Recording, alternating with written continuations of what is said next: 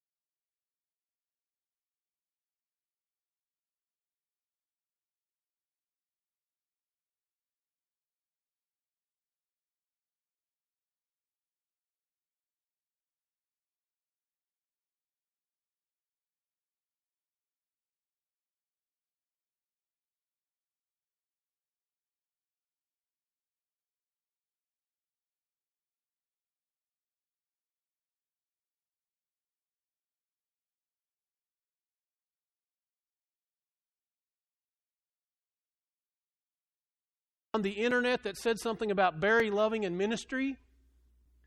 And he called me just to ask if it was true. What are you doing nowadays? And I said, Well, you might want to sit down. Man, tell me the story.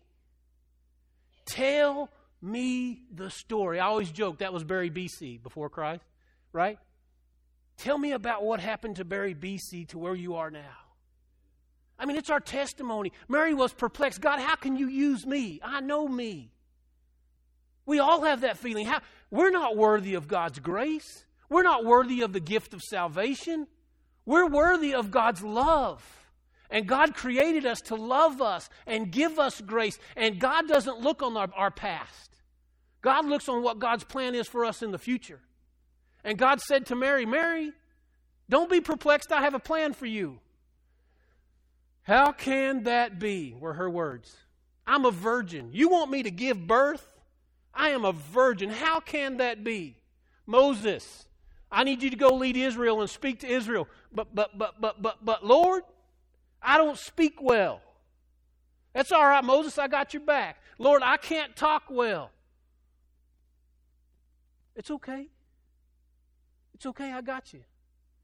Your brother Aaron speaks beautifully. I'll send Aaron to go with you. Right? Or Nehemiah comes to Jesus and he says to Jesus, Lord, how can that be? A man must be born again. How can that be? He can't enter the womb again. And Jesus says, Man is not physically born again, but born of the Spirit. How can that be? It can be just exactly how Gabriel says it can be. It can be by the Holy Spirit of God. God had a plan for Mary to bring Jesus into this world so that we could accept salvation and be right with God. That we could own our righteousness. We could be in with God. We could be right with God. That's what righteousness means. It means you're right with God. It means you understand that you are a chosen child of God, created in your mother's womb, and that you receive God's grace to walk into the world in spite of what you've done in your past and share God's love with other people. Period. That's what the whole gift's about. Every year when we gather and we wrap ourselves around all these gifts and we open the gift, every gift you open is a reminder that God's grace pours over you. That God had a plan for to love you and for you to love others. That it's all about sharing the gift no matter where you are or what you're doing or where you've been. Tomorrow is a new day. And tomorrow begins today. When you recognize that the angel has come into your life and said to you, God has a plan for you in spite of your own perplexity. How can that be? It can be because God is God. And God promised to walk with us in our lives and to send with us a counselor and a helper, and His name is the Holy Spirit. And He goes with us every breath of our life. He walks with us wherever we go. She goes with us no matter where we go. She provides wisdom to us. Wherever we're at, she gives us words when we don't know where the words came from. She gives us actions when we didn't know what to do. Wisdom walks with us, and the Holy Spirit goes with us wherever we may go. And God is present. God is present. You will have the Son of God, and He will lead great nations and he will take over the kingdom of David and the seat and the throne of Jacob, and his kingdom will never end. Did you hear that? His kingdom will never end. The child we celebrate's kingdom will never end because we are children of the great king and we belong to the kingdom, and the kingdom goes with us wherever we go. Every gift we give, we give the kingdom of God to somebody. We give them the freedom to be who it is that God's created them to be, no matter what's going on in their lives. To use what they've learned in their past to change lives in the future. To use the talents God's given them to affect lives in the present. God gives us those gifts. God gave us the gift in Jesus Christ through Mary the Virgin and said, Be changed this day. The world will change this day. One of the things I didn't like as a little boy, when you got a gift, you had to go hug and kiss everybody. Everybody. This is from your nanny. That was my paternal grandmother. This is from your nanny. Oh, no. And Nanny always gave good gifts, but she also would grab your cheeks and kiss you with that ruby red lipstick she had on. It was almost not worth getting the gift.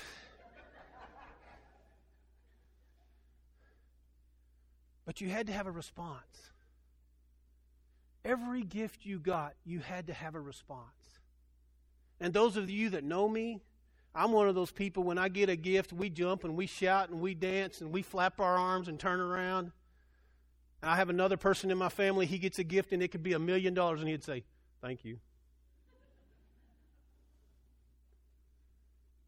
Folks, God's asking for a response from us.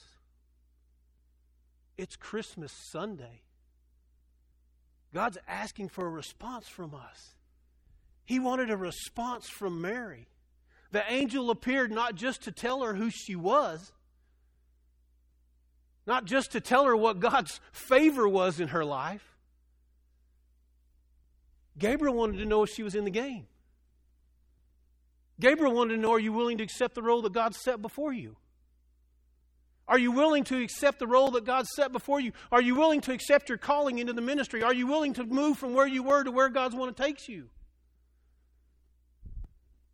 We have a response.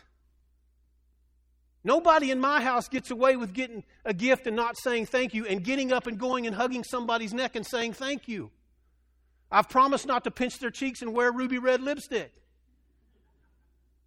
But we get up and we go and we say thank you. We don't just say, oh, thanks. Because when we get a gift, it's a symbol that God's love is present in our life and we're giving. And now we're receiving. Mary received from God what Gabriel had to say to her that day. Here are her, her words I am the Lord's servant. Let it be what God has for me. I am the Lord's servant. Let it be what it is God has for me. We've received a gift to God. The gift is we've found God's favor.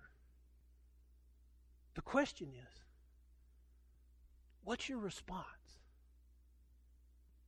Open the gift, stare it in the eye, and decide what's your response to the favor of God. Amen and amen.